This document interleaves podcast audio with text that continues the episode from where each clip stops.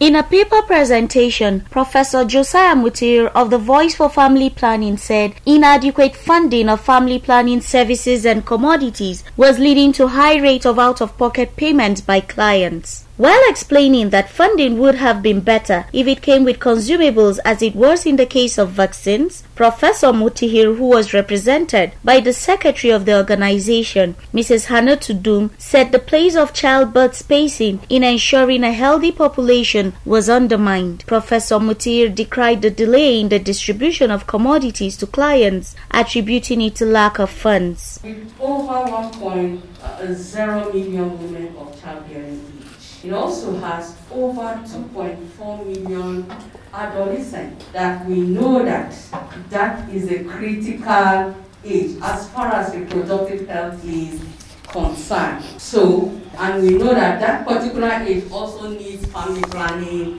services. So put together, when we're looking at how the funding should be, not just for women of childbearing age, but put together these adolescents, these young people that will need this at this very time. In her contribution, the Family Planning Coordinator, Plateau State Primary Healthcare Board, Mrs. Rahila Tulfum said the population of over a million women of childbearing age and the sum of 23 million naira as budgetary allocation was grossly inadequate. She said of the allocation, the release was still a challenge, hence hampering the ease of service delivery. Inadequate skills service provider. I learned we had a meeting yesterday and in that meeting, somebody told me that in a facility, because of lack of service provider for family planning, no services for family planning being done there in that facility. But whereas we have that facility in our list of facilities that we support. So you can see that inadequate skill provider is something that really is biting high. We also have quality issue with uh, last mile distribution to inform adequate contraceptive supply.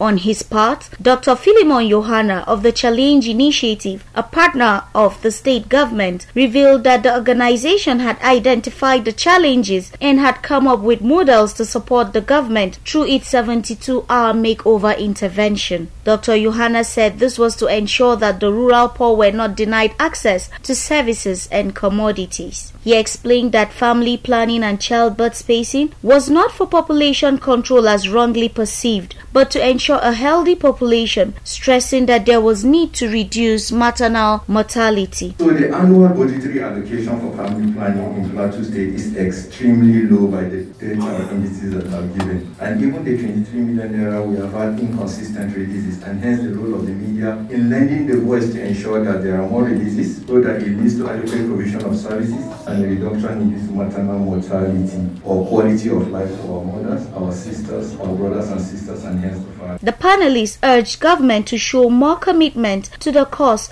by not just making budgetary allocation but ensuring releases as at when due. In Jos, Guam Kurtz Guamji, Radio Nigeria.